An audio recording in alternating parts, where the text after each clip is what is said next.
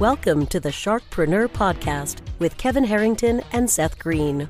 Kevin Harrington is the inventor of the infomercial, one of the original sharks from the hit TV show Shark Tank, and has generated over $5 billion in TV and digital direct response sales. Seth Green is the world's first trusted authority on cutting edge direct response marketing, a best selling author, and the only three time Marketer of the Year nominee. On the podcast, Kevin and Seth interview sharkpreneurs who share straight talk on what it takes to explode your business.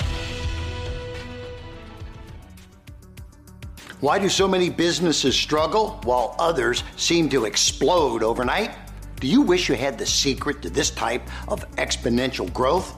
Now, I've scaled more than 20 businesses to over $100 million, and it's not just luck. In my new book with Mark Timm, Mentor to Millions, you'll learn the repeatable framework I use in all my business ventures for massive success. Order at kevinmentor.com and get over $1,000 in bonuses. Head to kevinmentor.com. Welcome to the Sharkpreneur podcast. Today, this is your co host, Seth Green, as always. Today, I am having the good fortune to be joined by Blaine Bartlett from The Soul of Business full disclosure, I was just on Blaine's podcast and I said, Oh my God, I'm so interested in what you're doing. I got to have you on my show. Blaine, thanks so much for joining us. Hey, Seth, it's my absolute pleasure to be here. I, I loved our talk and I'm looking forward to just kind of continuing that. That's right. Let's flip the mic. So tell everybody, how did you get started? You've been doing this a long time. Oh, good Lord. We're going to go back uh, four decades on this one. I, think probably the easiest way to describe that is I got real curious about why some businesses succeeded and some failed because they all seem to have kind of the same starting point. Yeah, an idea that somebody wanted to take to market. And so that unbundled, uh, as you can imagine, a real complex nest of uh, all kinds of things. Um, but it was, you know, the, the one thing that stood out for me was the toxicity that I experienced in most large organizations. And, and what I mean by that is people would come to work they'd hang their hat up metaphorically and wait you know wait around to be told what to do. And at the end of the day when the whistle blew or whatever happened they'd go home they'd you know they pick their hat up and go out and they wouldn't have to be told what to do. They would just go out and you know just do their life uh, without needing a boss. In the organizations themselves that that phenomena seemed to squish the life and the aliveness out of people the creativity and everything so i started just kind of playing around with that uh, observation and my career has actually been kind of built around bringing aliveness back into the workplace, uh, creativity, innovation, you know, those sorts of things by tapping into what I call the soul of business. Okay, so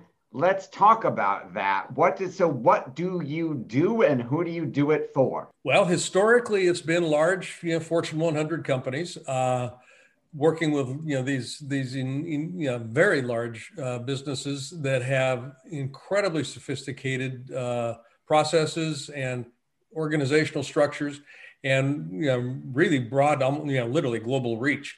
Um, how do we actually uh, manifest and i'll use the word manifest here very very uh, specifically how do we manifest aliveness as we execute on you know hitting our targets? Uh, because a lot of these targets are meaningless to people. Um, they're not meaningless to the people that are in charge, but the folks that are out there doing the doing the job. I mean, a quarterly number means nothing to them. They want to have meaning in what it is that they're doing, and it's that meaning that uh, I kind of organize my my work around. How do you how do you uncover meaning? How do you let people you know, probably discover meaning in their work so that what they're doing gets them out of bed in the morning? And once they're out of bed, how do they, then do they actually end up uh, collaborating and cooperating to make it happen? And that led me to, I mean, most of my work right now is in, in uh, and has been for about 35, 40 years in leadership development. And I've landed on a definition of leadership. It's co-creating coordinated movement. And that's two, you know, two elemental pieces, co-creation and then coordinated movement. So co-creation is an invitation to participate. Coordinated movement's about how do we do the dance? And their skills associated with both of those domains. So, Fortune 100 company, who usually how do you get in the door? Who brings you in? And how do they know that they have a problem that, that, they're looking for help with? How do they you uh, say aliveness how do they know their workers are dead? Like i mean. That's a great question. Uh, it, it, begins to show up well I'll, I'll answer that question first and then go back to how i get in there. Um, it, it, it, begins to show up. I mean, Gallup is a great uh, indicator on this. Gallup has done a survey for you know, 20, plus, you know, going on 30 years now, I think, on employee engagement. And historically, over that 20 plus year period, what their data shows is that 87%, you know, give or take, and it kind of fluctuates about two or three percentage points. Um, 87% of employees around the world are emotionally disengaged from the work that they're doing. They go through the motions. You know, they, they put product out, but in terms of you know, emotional investment and in terms of emotional engagement, it they they it, it doesn't manifest itself. It doesn't show up. And managers and leaders are not dumb. They recognize that there is a productivity cost to that on one side and there is a huge financial consequence to that as well so when you ask the question how do they know they know through uh, some you know, ba- te- you know, simple metrics you know are, are we as profitable as we could be uh, incremental bumps in performance uh, are the rule of the day as opposed to breakthrough bumps in performance. And breakthroughs come when people are emotionally engaged. Breakthroughs come when uh, innovation is allowed to flourish, when people look at things with a fresh set of eyes and they go, oh, yeah, here's something we could do. And management or leadership doesn't tamp it down because it's not the way we do things. So, in that kind of a conversation, people are always looking, particularly leaders, they're always looking for ways to improve. And, you know, citing that same statistic, uh, 87%, you know, most organizations, and these are large organizations, you know, will spend on average of about $43 billion a year on leadership development with the intent of moving that 87% number. And they haven't been successful in doing it in 20 some odd years. The number has stayed pretty static. So, that's kind of the, the gateway for me. That's the opportunity for me. And we're pretty good doing what we do. And to, to, you know, the, the, the short answer to your question is I get invited in. Uh, we do not do much marketing at all. It's all word of mouth. Uh, some, you know, we're successful in one, you know, one area, and somebody recommends us into another area, and um, my my you know literally 40 year career has been built on recommendation. Well that's absolutely incredible and speaks volumes to the happiness of the service that you provide for your clients. So you talked about the 87% number multiple times. So when you go work with a fortune 100 company do you have your own metrics? Do you have kpis are you seeing how much are they redoing the survey and finding out that the people are now 87 fewer than 87% are disengaged more of them are happy is that how does that get measured? That gets uh, we, oftentimes, if I can, I'll use internal uh, metrics that people have developed in their own organizations because those KPIs are relevant to the organization's business. Absent that, we will bring in our own metric structure, and it's you know formalized surveys. You know, we'll we'll do a baseline survey, and then we'll come back you know mid mid course and you know, near the end of an engagement and take a look at what's happened. So, okay. uh, and and in the, in the definition of what we're measuring is not something that we do. We end up doing that in collaboration with our client. What is it that is important to you? So, if it's a leadership issue, what are the behavioral indicators that we're looking to affect? Um, and then what's the what's the business implication if we were to achieve a shift in that behavior? You know, those sorts of things. So, dumb question, but I'd love to ask if we are disengaged, if our employees are disengaged and they work with you and they become a reinvigorated, re-engaged, re-alive with passion, does that show up in the bottom line? Is the soul of business profitable? Yeah, it is. It absolutely is. It shows up not in just the bottom line; it also show, uh, shows up in the top line. Um, you know, a very good friend of mine, a fellow by the name of Raj Sisodia, uh, wrote a book. Uh, I love this title. It's called "Firms of Endearment." And Raj, uh, you may recognize his name. Uh, he and, and, John Mackey, who was the co-founder of Whole Foods, wrote a book together that was called Conscious Capitalism, and it became kind of the the Bible for the conscious capitalism movement. Prior to writing that, he did write this book called Firms of Endearment. And in Firms of Endearment, he took a look at what are the value cores of these of some very select kinds of companies. Those companies that valued caring, those companies that valued uh, what I'm referring to as the, the soul nature of a business, which has to do with relationship and connection. And it was an explicit part of their value core. And he compared the performance of these companies on very traditional business metrics to Jim Collins's good to great companies and the S&P index. And his firms of endearment outperformed um, I mean, it was it was multiples, uh, yeah, tenfold multiples of both of these sets of companies, the other sets of companies. Doing business in this way is profitable. Doing business in this way is actually good business, and um, it, it's uh, not a traditional command and control structure. You know, you actually have to approach business with a different kind of mindset. My perspective on business is that the purpose of business is to enhance the experience of being alive on this planet.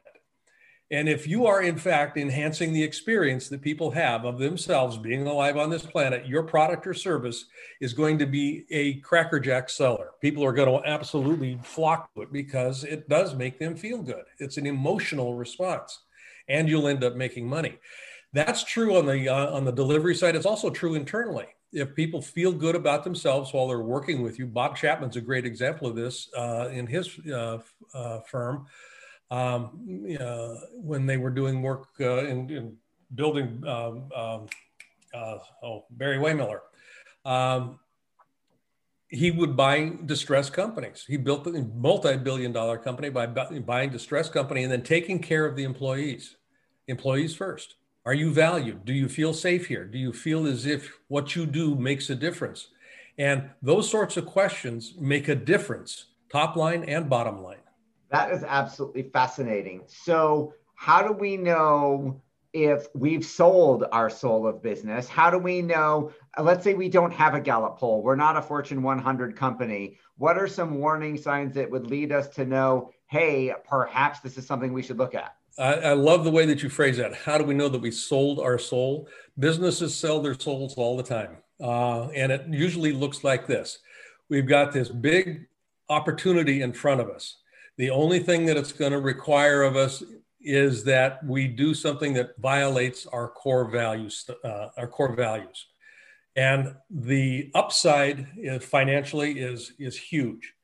And that one little move is a very slippery slope.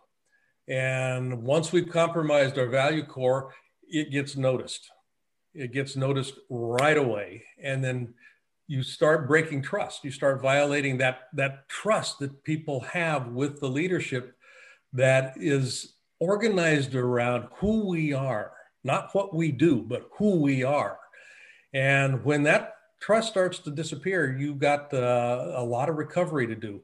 And most organizations will not recover it over time and that's what you know where we end up with life cycles you know beginning to get shorter and shorter and shorter on a lot of these companies and then on the flip side how do we know we're doing it right what are the differences that we'll see in our staff and our clients and our customers well i'll just speak for myself yeah mike mike average you know i'm a consultant uh, you know we've got a consulting firm you know we built an organization that had footprint in uh, you know four different countries around the world did work all over the world, still do work all over the world.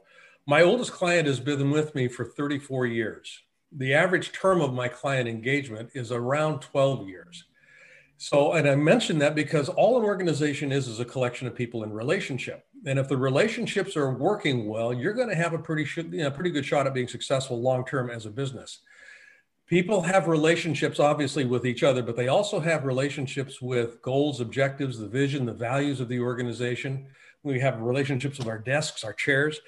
The metric that I think we don't pay attention to that we should pay attention to is the quality of the relationship structures in the organization. And if the quality is starting to go south, that's where I want to start getting uh, in front of it. Um, and most leaders aren't paid attention, you know, aren't paying attention to that. They're paying attention to numerical metrics. And um, yeah, that that's we, we pay attention in business typically to what we're doing. Are we hitting our numbers? What are we doing? We don't pay attention to the how we're doing as an organization. How are we doing our relationships with each other? And that's, yeah, it, it sounds like an abstraction, but it really isn't. There is a concrete reality to the quality of relationships, and it's linked to the quality of the performance in the organization. Okay. So with all the, I mean, you bet the, the fact that you have client engagements that last that long speaks volumes to how happy they are and how much they can measure it because it wouldn't be enough to be happy. The next regime change would kick you out. The fact yeah. that you're still around 12, 20, 30 years later means they can continue to show to the next generation of bean counters proof that it's working and that it's paying for itself in many, many multiples. With all the success you've achieved, what's your biggest challenge now? Uh, right now, um, interestingly, um, for me, you know, I've I've gotten to a point in my life where I've started to actually shrink the footprint of the company. I want more time for some other things, and I love. You know, one of my grandkids asked me the other day, and this is a personal response to your question. Um, one of my grandkids asked me the other day when I was going to retire, and I, I you know, the question kind of rocked me because I never even thought of it. I can't imagine not doing what I'm doing. What I can imagine is doing what I'm doing in a different way where I don't have to be on airplanes as much. I've got over half a million miles, or not, yeah, half a million? Yeah. No, I've, I've got over 5 million miles. Yeah, I get the number right here, another zero there. I've got over 5 million miles in the air. And I mean, that's just crazy. Um, and it's, you know, obviously takes wear and tear on the body and all kinds of other stuff. And so, long answer here to uh, the point that I want to make here relevance and I think that that was you know it's it's it's what's kept me in the game as long as I have, and it's the one that I need to look at again. How do I keep myself and what we're doing relevant? The, the good news is I've got clients that have been with me for you know two and three decades. The bad news is I've got clients that have been with me for two and three decades. Uh, there's you have new, to keep reinventing yourself. You have to keep coming up with a new, fresh take on something. Yeah, and it is kind of like that. Yeah, and yeah, I've got gray hair. Uh, yeah, how do I how do I position what I do? And, and it's, it's not that difficult, but it's, it's something I'm mindful of. How do I position what I'm doing here so that it doesn't come across as sounding uh, like 1950s uh, uh, conversation? Uh, it has to be relevant in today's digital world. It has to be relevant in today's pace of change. It has to be relevant in terms of what people are paying attention to, which has to do in, in part changing expectations and work-life balance um, you know, when I first started working back in the 70s, um, you know, work-life balance was something people talked about, but mostly people understood you're going to go to work. Now it's not that. It's there's you know, people are looking you know, at different questions of what does balance really look like and what does relevance really look like for the work that I'm doing, and that that translates to how how do I actually keep myself relevant. So yeah, and part of that's also around the delivery mechanism. Um, yeah, in-person work is one thing. It's highly, you know, a lot of the work I do is very touch intensive, yeah, in, in, in terms of, yeah, being in front of so, people. I mean, 5 million miles in the air. Now we're in recording this in the height of the, pan, the COVID pandemic. How yep. have you had to change service delivery? How has that affected you in terms of how you're delivering if you can't travel so much? Yeah, that is, you know, and that's exactly what I'm working with. Yeah, how do I digitize uh, what I'm doing and not lose impact? And so the experimentation that's going on with that, I, you know, I'm in conversations with a, a, number of folks about how we deliver content um, and actually how we engage groups, uh, not just individuals. Individual coaching via Zoom, you as an example here. That's I, I, that's you, you, can pull that off fairly easily. Um, but when we start getting into group development work, uh, working with an executive team, you know, how do I do that? And you know, yeah, Tony, you know, Tony Robbins, you know, he, he's got five and six thousand people showing up in in a three and four day program. You know, Bob Proctor's a real good friend of mine. Mary Morrissey's a really good friend of mine. They're doing three and four and five thousand people in these life seminars, three and four day seminars, and there's they're holding people. I mean, they're actually keeping it's sticky. So we, we collectively uh, in uh, in this kind of a domain are figuring out how to deliver content digitally how to how to do it remotely and still maintain uh, the efficacy of the impact. And it, it's an experimentation for me right now. And so that when I go back to yeah, what's the challenge? Yeah, how do I how do I stay relevant in a in a digital age when travel is actually not something that is a real viable option? Your the fact that when your grandchild asked you about retirement and you hadn't even thought about it shows how obvious your passion is. What do you like best about what you do? Ah. Uh, Uh, well, hubris aside here, uh, I, I, think I make a difference. Uh, I see re- I see tangible results in the way that uh, people experience being at work. Um, I, I, love to teach. I mean, I, I mean, I, really do. That that's if, I had a, a label for, uh, yeah, if, if if if who I was was a verb, I am a teacher. I guess that would be one way to describe it. I'm a teacher, and I think that I've got good things to teach. I think I've got relevant things to teach, and it's not you know on a dais speaking to somebody. That's not teaching. Teaching is an interaction. Teaching is a perturbation. Teaching is challenging things so that something else can bubble up. And that's i think what i do per- exquisitely well. I, am really good at, at uh, bringing that to the uh, the table. Where can our folks go to learn more about you and the soul of business well the easiest site is going to be uh, blainebartlett.com um, and there's you know all kinds of stuff on that uh, particular site. Uh, there's also a link to my company site uh, on blainebartlett.com, and the company is Avatar Resources.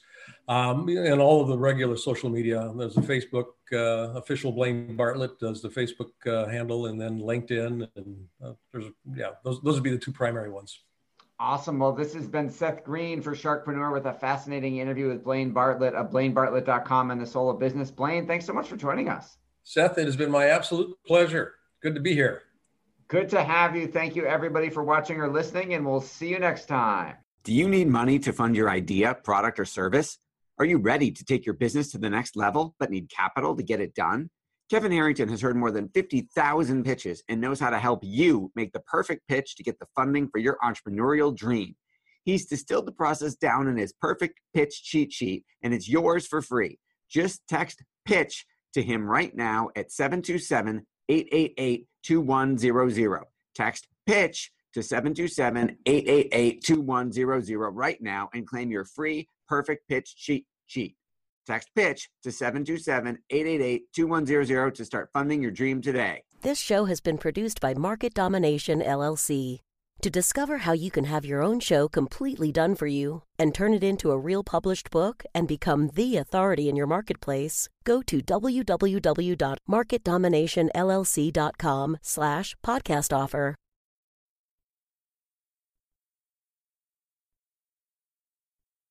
This podcast is a part of the C Suite Radio Network. For more top business podcasts, visit c-suiteradio.com.